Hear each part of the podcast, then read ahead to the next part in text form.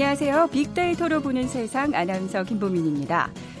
73주년 광복절 잘 보내고 계신가요?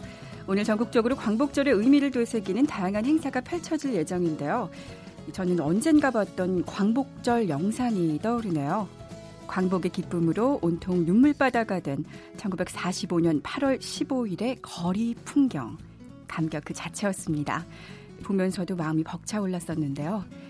지금의 광복절도 그런 감동의 날이었으면 하는 바람입니다. 물론 광복의 기쁨을 맞이했던 73년 전과 지금의 상황이 많이 다르긴 하지만요. 아직도 우리에게는 해결해야 할 많은 숙제가 남아 있습니다. 우리 국민들의 좋은 기운을 모으고 모아서 이 땅의 화해와 평화의 물결이 이어지길 간절하게 기원을 해보겠습니다. 빅데이터로 보는 세상 오늘은 광복절을 맞아서 광복절 과거사라는 키워드로 빅데이터를 분석해 보겠습니다. 먼저 빅퀴즈 드리죠. 오늘은 꽃의 이름을 맞춰 주시면 됩니다. 이 꽃은 국내 200여 종, 세계적으로는 300여 종이 서식하는 것으로 알려져 있고요.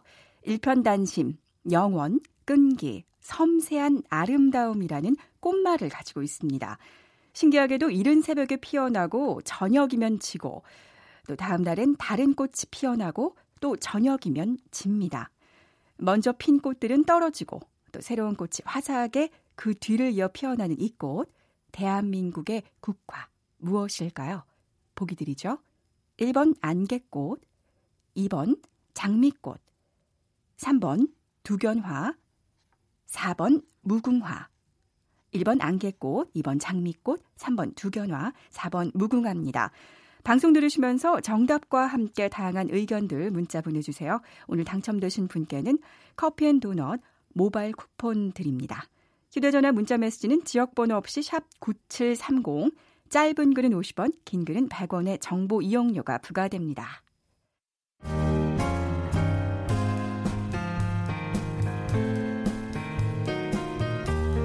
미래를 예측하는 힘, 세상을 보는 새로운 창, 빅데이터로 보는 세상.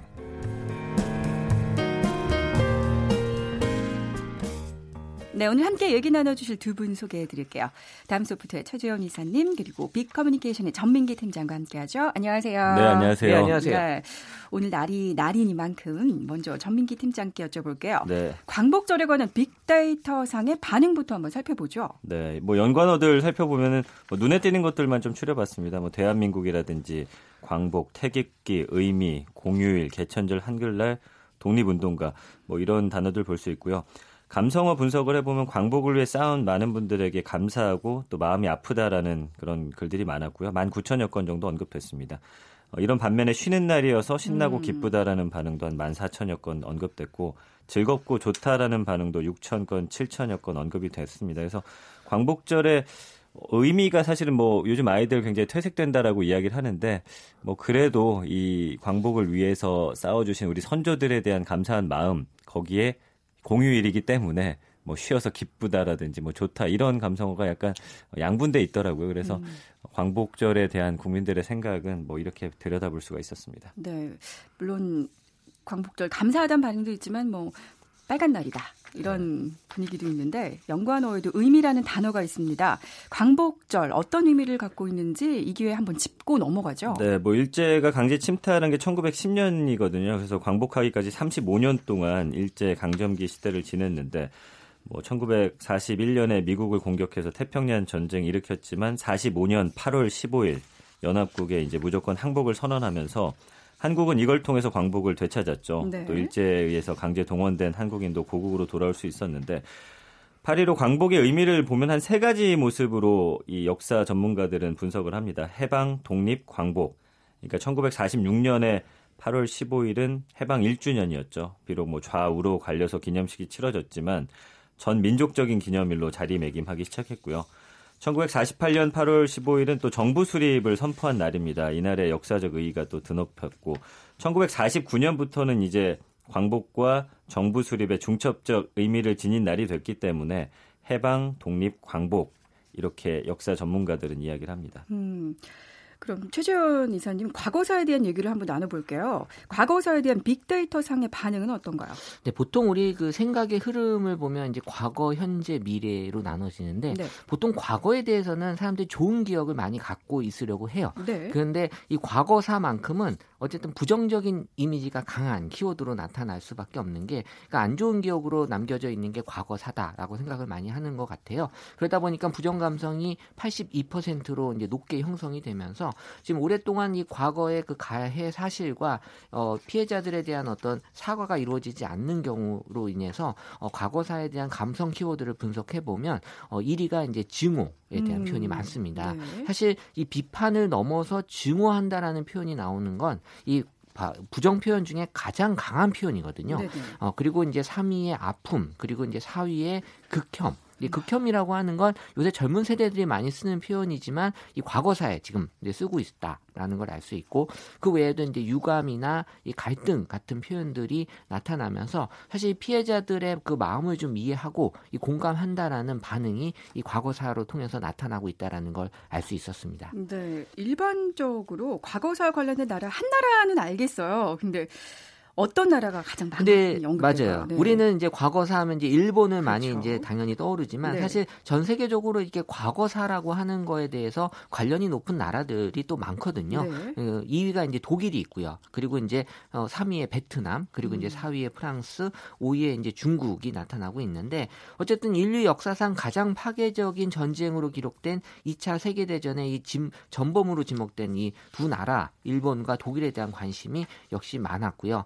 그 외에도 베트남이나 프랑스, 중국이 나타난다라는 건 베트남에 대한 이제 과거사는 베트남 참전 과정에서 빚어졌던 또 민간인 학살에 대한 얘기, 또 이 과거의 그 잘못을 또 인정하고 깊이 반성하는 모습의 독일에 대해서는 또 감동에 대한 얘기들도 좀 있었는데 네. 어, 일본에 대해서는 또 실망이란 표현들이 좀 나타나고 있었고요. 아. 어쨌든 독일은 이 긍정 감성이 그래도 한 41%나 나타나고 있었어요. 과거사에 네. 대해서. 네. 일본은 긍정 감성이 20%가 되지 않는 형태로 보여지고 있었고 그러니까 독일의 과거사는 뭐 감동, 잘한다, 의미 있다, 올바르다, 아름답다, 멋지다. 라는 그 표현들이 있는 반면에 일본의 과거사는 비참하다, 실망스럽다, 부끄럽다, 비판적이다, 파렴치하다, 어리석다. 그러니까 전부 부정 키워드들만 나타나고 아. 있다라는 건 어, 지금도 일본에 대한 과거사에 많은 사람들이 어, 지금 불만이나 거기에 대한 진정한 목소리가 나오지 않다라고들 보고 있다라는 거죠. 네, 최시원 의사가 말씀해 주신 것처럼 정말 그런데요. 전민기 팀장님, 네. 독립 운동과는 연관어도 역시 빼놓을 수가 없어요. 그렇습니다. 이제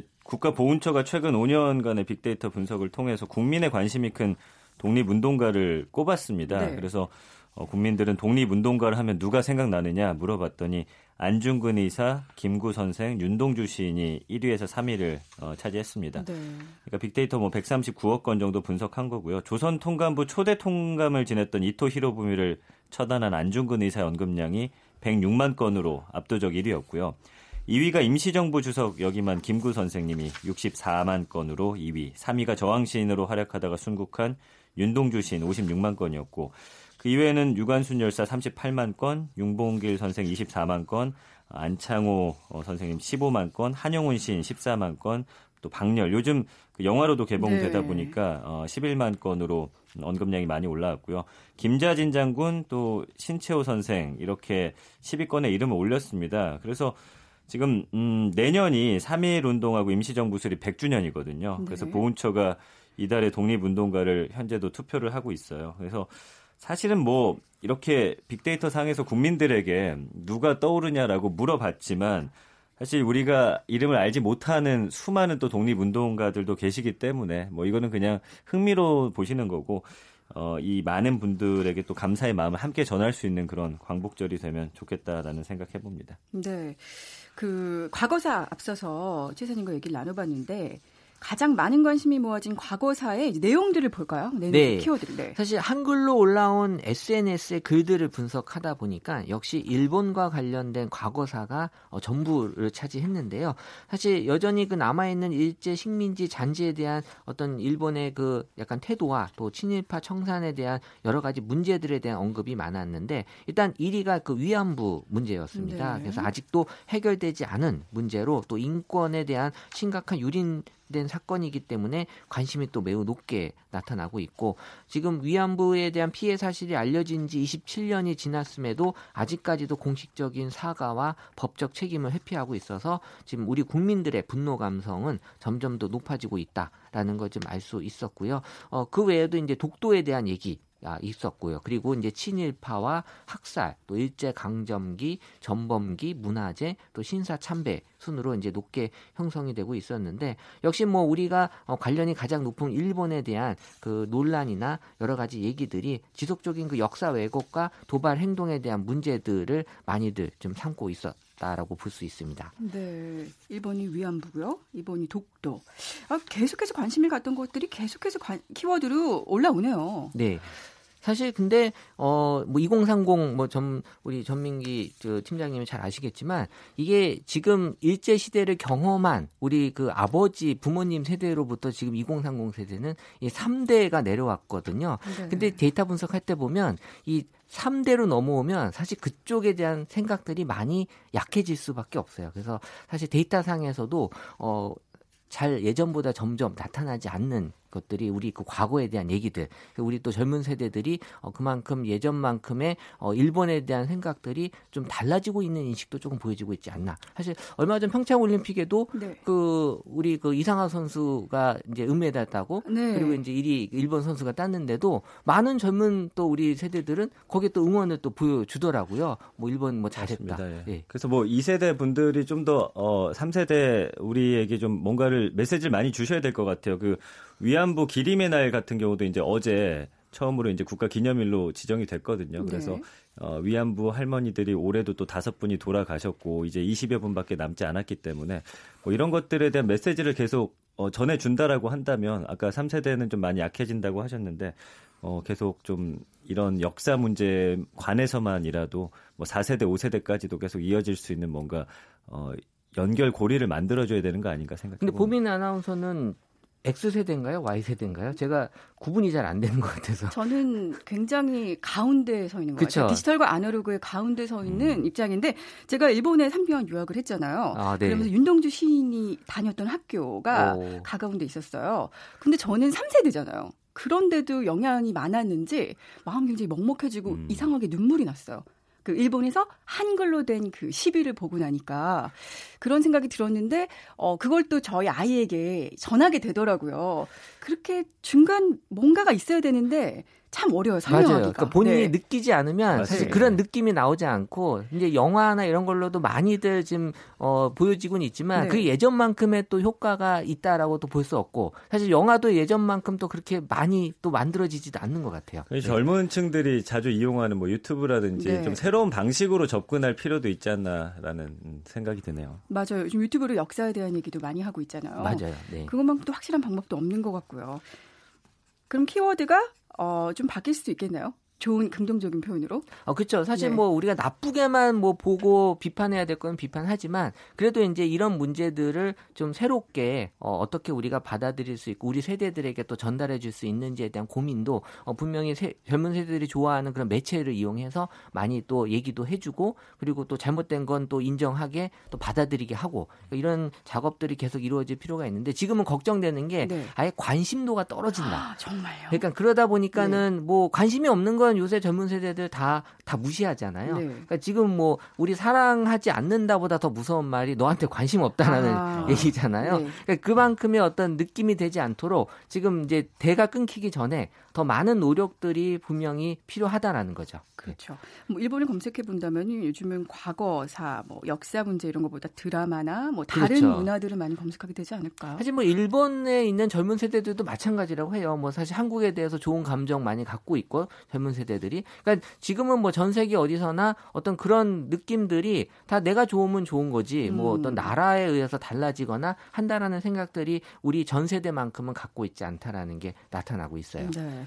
궁금한 게 키워드 중에서 좀 특이한 거나 그런 것들은 없었나요? 다 그냥 평범했나요? 네, 사실 제일 걱정되는 건 데이터가 많지 않았다. 아. 사실 빅데이터 하면은 네. 데이터 양으로 사실 어떻게 보면은 의미를 갖는 그런 또 분석인데 어 사실 이런 뭐 광복절 그리고 과거사 이런 데이터들은 상대적으로 우리가 지금 어, 많이 얘기하는 거에 비해서는 좀 내용이 적게 나타나다 음, 보니까 음, 네. 그만큼 어, 관심도의 측면에서는 낮아지고 있다라는 게 지금 보여지고 있는 특징이에요. 네, 네. 전민기 팀장은 어떤가요? 글쎄 뭐 사실 그렇죠. 과거사에 대해서 생각은 할 수 있지만 이것을 인터넷이나 SNS를 통해서 글로 표현하기는 사실 말씀해 주신 대로 쉽지 않은 그런 주제들이거든요. 네. 그래서 그렇습니다. 빅데이터라는 게 뭐 좀 더 정확하고 더 어떤 사안에 대해서 분석적으로 이야기를 하려면 우리 국민들이 갖고 있는 생각들을 자주 표현해 주셔야 된다라는 아. 생각을 좀 해봅니다. 예. 아 그러면 검색도 많이 해보고 그럼요. 거기에 대한 생각을 혼자만 갖지 말고 본인이 느껴야죠. 아 네. 그렇군요. 네. 그러니까 검색한 게 다 빅데이터로 간다니까 저도 조심스럽게 검색을 하게 되는 것 같은데요. 네, 사실 검색이라고 하는 게 사실 우리가 투표율도 단순히 이제 여론조사로 투표하겠냐라고 물어보면 대부분 한다 그래요. 왜냐하면 네. 뭐 내가 음. 거기서 안 한다는 얘기를 안 하거든요. 근데 정확하게 검색을 하고 있는 걸 보면 투표장을 검색을 많이 하고 있다. 그러면 아, 투표를 하겠다라는 네. 확실한 의지가 보여지는 거거든요. 그럼 이제 투표율이 자연스럽게 예측이 돼요. 아. 그러니까 그런 걸로 검색은 내가 네. 어, 나의 솔직한 걸 그래도 보여주는 거지만 네. SNS에 글을 올리는 건 그래도 여전히 이제 가식적인 게 있죠. 아. 나의 좋은 모습, 네. 나의 또 행복한 모습만 보여주려고 하는 특성이 있어서 어, 이런 것들을 어, 데이터라고 했을 때는 거기에 맞는 목적에 따라서 이제 분석을 음. 하면 어, 정확한 예측이 가능할 수 있어요. 네, 빅데이터 참 매력적인 매력적인 것 같은데 빅데이터로 보는 세상 오늘 광복절을 맞아서 다음 소프트 최재원 이사 그리고 빅 커뮤니케이션의 전민기 팀장과 함께 과거사를 주제로 빅데이터 분석해 보고 있습니다. 자, 이쯤에서 전민기 팀장님 네. 빅퀴즈 문제 또박또박 부탁드리겠습니다. 예, 오늘은 꽃의 이름을 맞춰주시면 됩니다. 꽃말은 일편단심, 영원, 끈기, 섬세한 아름다움이고요. 신기하게도 이른 새벽에 피어나고 저녁이면 지고 또 다음 날엔 다른 꽃이 피어나고 또 저녁이면 집니다. 먼저 핀 꽃들은 떨어지고 또 새로운 꽃이 화사하게 그 뒤를 이어서 피어나고요. 그렇게 100일 동안 날마다 신선함을 느끼게 해줍니다. 아욱과의 내한성, 나벽 관목인데요. 꽃은 홑 반겹으로 아주 여러 가지고 꽃 색깔도 흰색, 분홍, 빨강, 보라 등 다양합니다. 어, 7월부터 10월까지 100여일간 계속 피기 때문에 이 이름을 갖게 됐습니다. 우리나라의 국화 이것은 무엇일까요? 1번 안개꽃, 2번 장미꽃, 3번 두견화, 4번 무궁화. 네, 정답 아시는 분들 저희 빅데이터로 보는 세상에 지금 바로 문자를 보내주세요. 휴대전화 문자 메시지는 지역번호 없이 샵 9730, 샵 9730입니다. 짧은 글은 50원이고요. 긴 글은 100원의 정보 이용료가 부과되는 점 알려드립니다. 자, 계속 살펴볼게요. 앞서서 우리 국민들의 과거사에 대한 관심도 뭐 키워드 이런 걸 살펴봤는데 최 회사님은 가장 많은 분노가 나타나는 과거사는 뭐였고 뭐 어떻게 나타났나요? 네, 일단 뭐 우리 국민들이 느끼는 이 분노의 관점에서 과거사를 바라봤을 때는 역시 위안부에 대한 부정 감성이 81%로 네. 가장 높았고요. 그 다음으로 신사 참배가 75%, 그 친일파에 대한 얘기가 72%, 그리고 뭐 그 다음에는 말 그대로 이제 과거사예요. 일제 강점기 71%, 민간인 학살 71%, 뭐 문화재 약탈 순으로 이렇게 나타나고는 있는데 어쨌든 위안부 문제에 대한 감성 키워드로 더 깊이 들어가게 되면 피해나 논란, 아픔 등의 이 위안부 할머니들에 대한 아픔에 대한 언급이 지금 많이 있었고요. 그래서 어 그 외에도 이제 A급 전범인 이 야스쿠니 이 신사를 참배하는 것에 대한 부정 감성 또 거기에 대한 비난과 망언에 대한 키워드도 나타나고 있어서 어쨌든 지금 어 여기에 대한 해결이 되지 않았다라는 관점에서는 많은 분들이 지금 처벌을 원하고 있다라는 음. 걸알 수가 있어요. 그렇군요. 사람들이 처벌도 바라고 있지만 그래도 사과나 이런 또 감성적인 부분을 바랄 수 있는 거거든요. 그렇죠. 사실 뭐 어차피 처벌이라고 지금 사과를 안 하기 때문에 처벌이라는 그렇죠. 얘기가 나오는 네, 거예요. 맞아요. 그러니까 진정으로 원하는 건 이제 사과예요. 사실 거기에 대한 어떤 사과를 어, 많은 우리 국민들이 원하는 거고요. 그리고 또 진실한 대화를 또 원하고 있고 그 외에도 좀 관심을 갖고 또 적절한 보상 그리고 이제 여기에 대한 협상과 책임 그리고 이제 올바른 기억 이런 순서로 어 우리에 대한 사람들이 과거사에 바라는 점들이 나타나고 있는 건 이거를 뭐 그냥 돈으로 뭐 10억엔이라고 하는 위안부 문제를 그냥 해결하려고 하는 이런 구력 협상이라는 음. 측면에서도 우리 국민들은 절대 원하지 않았었거든요. 그렇죠. 이런 진전성 있는 사과와 또 어떤 돈에 의한 보상이 아니라 확실한 또 그런 보상을 지금 바라고 있는 것으로 나타나고 네, 있습니다. 네, 시간도 기다려주지 않으니까요. 네. 과거를 잊지 않으려는 노력은 어디서 나타날까요? 어, 일단 뭐 아픈 과거를 잊지 않으려고 하는 것들이 좀 나타나고 있는데 일단 우리가 가장 많이 어, 나타나고 있는 어, 것 중에 하나는 영화입니다. 그래서 이제 영화를 통해서 네. 우리 과거사를 좀 잊지 않으려고 하는 사실 젊은 세대들도 영화만큼 또 많이들 좋아하는 그럼요. 또 매체이기 때문에 네. 좋은 방법이기도 하고요. 그리고 이제 2위가 이제 배지. 네. 그래서 우리 그 어, 배지를 통해서 어, 아이들에게 뭔가 계속 기억을 할 수 있고 거기에 대한 의미를 부여하는 그런 행위들이 있고요. 그리고 이제 여전히 이제 3위에 이제 교육에 대한 얘기 그리고 이제 공연, 뭐 기부금, 노래, 동상 그리고 이제 팔찌, 뭐 책이나 전시 같은 얘기들이 나와 있는데 이 영화나 공연, 노래나 전시는 말 그대로 이제 문화 컨텐츠를 통해서 이 과거사를 기억하고 다시 돌아보고자 하는 마음을 읽을 수 있고요. 이 배지나 팔찌 등은 일상 속에, 속에서도 이 아이템을 통해서 아픈 역사를 잊지 않으려고 하는 노력이 나타나는 것으로 보입니다. 맞습니다. 과거사에 대한 얘기, 우리 국민들의 관심과 노력에 대해서 살펴봤는데 오늘 8월 15일 광복절 이런 의미도 잘 새겨봐야 할 것 같습니다. 그리고 그렇죠. 휴일입니다. 전민기 팀장님. 네네. 공휴일이다 보니까 여행을 물론 가거나 쉬는 분들도 계시겠지만은 광복절의 의미를 찾고자 하는 분들이 그래도 오늘만큼은 이곳에 가보는 것이 좋다 추천하시는 예, 곳이 있다면. 이따가 뒤에서 이제 최지원 이사님이 이 광복절 하면은 어떤 장소들이 떠오르는지 분석을 해주실 텐데 네네. 그런 걸 보면 그래도 이런 의미 있는 곳들을 찾는 분들이 꽤 계신 것 같아요. 그래서 서울시가 이제 광복절을 의미 있게 보낼 수 있는 장소들을 좀 선정해서 전해줬는데. 민족 대표가 독립선언서 낭독한 태화관길 일대에서 이제 3.1운동 태극기 이야기도 열리고요. 국립중앙박물관에서도 현재 이제 태극기들 과거 태극기부터 해서 쭉 모아놓은 전시회도 하고 있고 그다음에 이 대한민국 역사박물관에서는 그들이 꿈꾸었던 나라 그래서 우리 1945년 광복부터 48년 정부 수립에 이르기까지 우리 사회 여러 영역에서 열망했던 새로운 또 사회 모습도 보여주고요. 서대문 형무소 역사관에서는 또 여러 가지 뭐 축제라든지 무궁화 천점을 광화문 광장에 또 이렇게 쫙 가득 수놓기도 하고요. 종로 보신각에서는 잠시 후 이제 12시부터 이 타종 행사 73주년 기념해서 하거든요. 그러니까 네. 사실 부모님들 입장에서도 아이들에게 뭔가 광복절의 의미를 설명해 주려고 하면 딱 머리에서는 떠오르지만 목에서 딱 막히는 경우가 맞습니다. 많기 때문에 네. 이런 기회를 한번 가져서 아이들과 함께 이런 장소를 광복절에 찾는 것도 좀 의미가 있을 것 같습니다. 지방에서도 이런 관련 행사들 많이 하니까요. 그리고 주말까지도 이어지니까 꼭 오늘이 아니더라도 아이들 손잡고서 다녀오시면 어떨까 어, 이런 생각해 봅니다. 계속 막히죠. 왜? 그래서 그런데 이렇게 나오니까요. 그럼요, 예. 이런 데 가서 설명을 잘 하시는 그런 설명 해설사분들이 있잖아요. 그분들께 들어보는 것도 좋을 것 같습니다.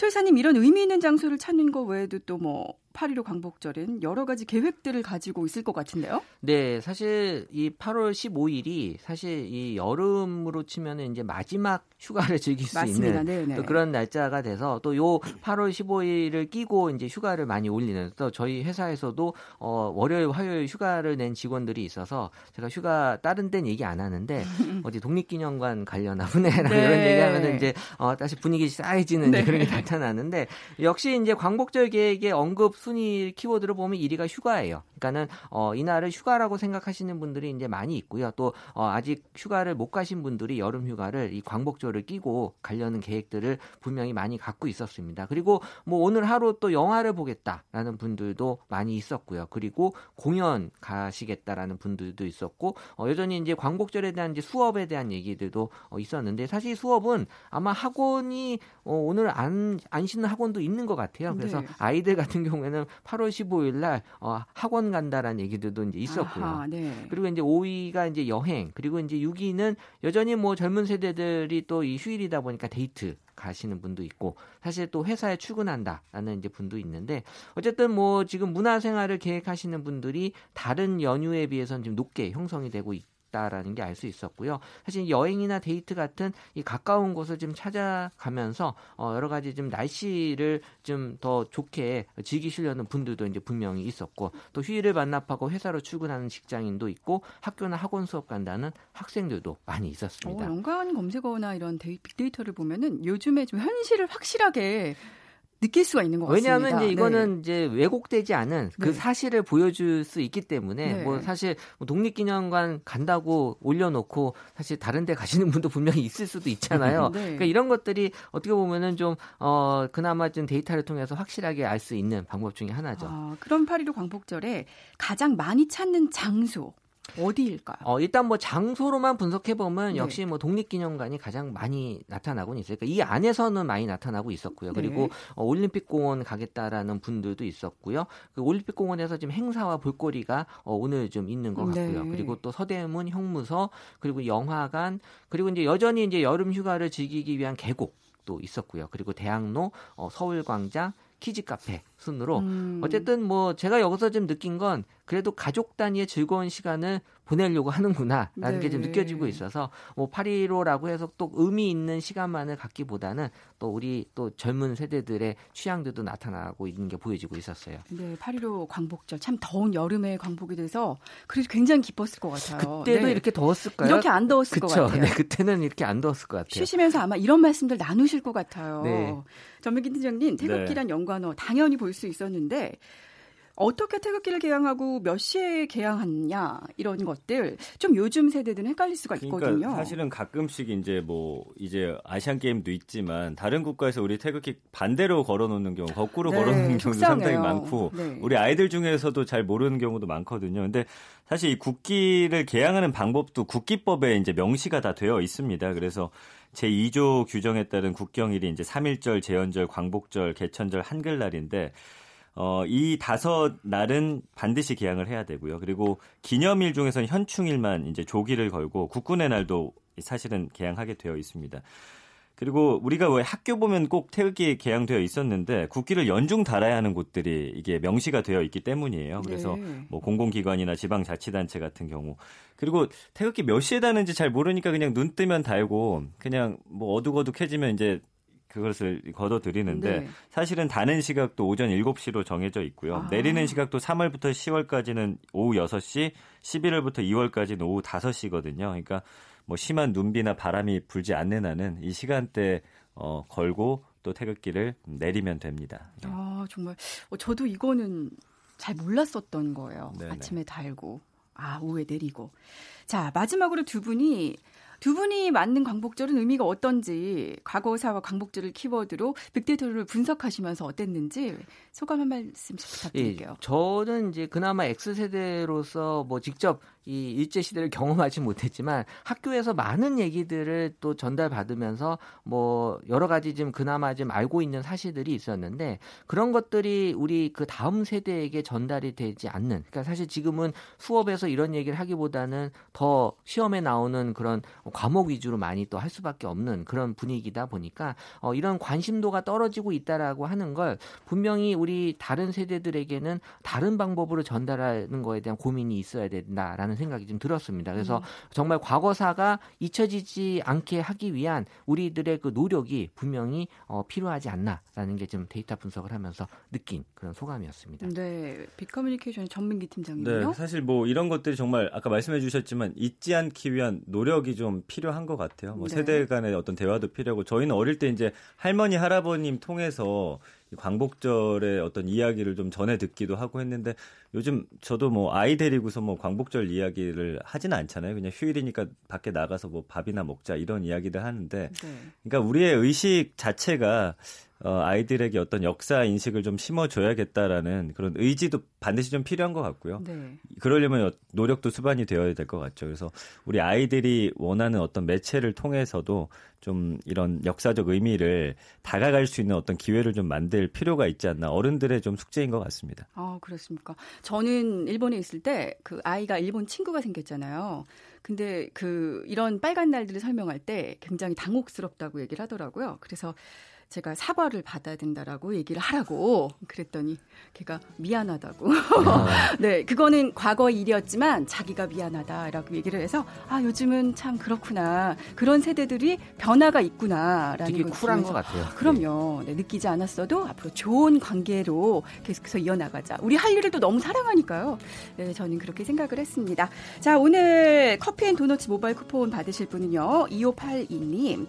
네, 4번 무궁화 보내주셨고요. 47년생 수험생이시래요. 4814님 두 분께 커피와 도넛 모바일 쿠폰 드리겠습니다. 오늘 광복절 휴일이고요. 의미 있게 보내셨으면 좋겠습니다. 두 분 보내드리면서 저는 인사드릴게요. 지금까지 아나운서 김보민이었습니다.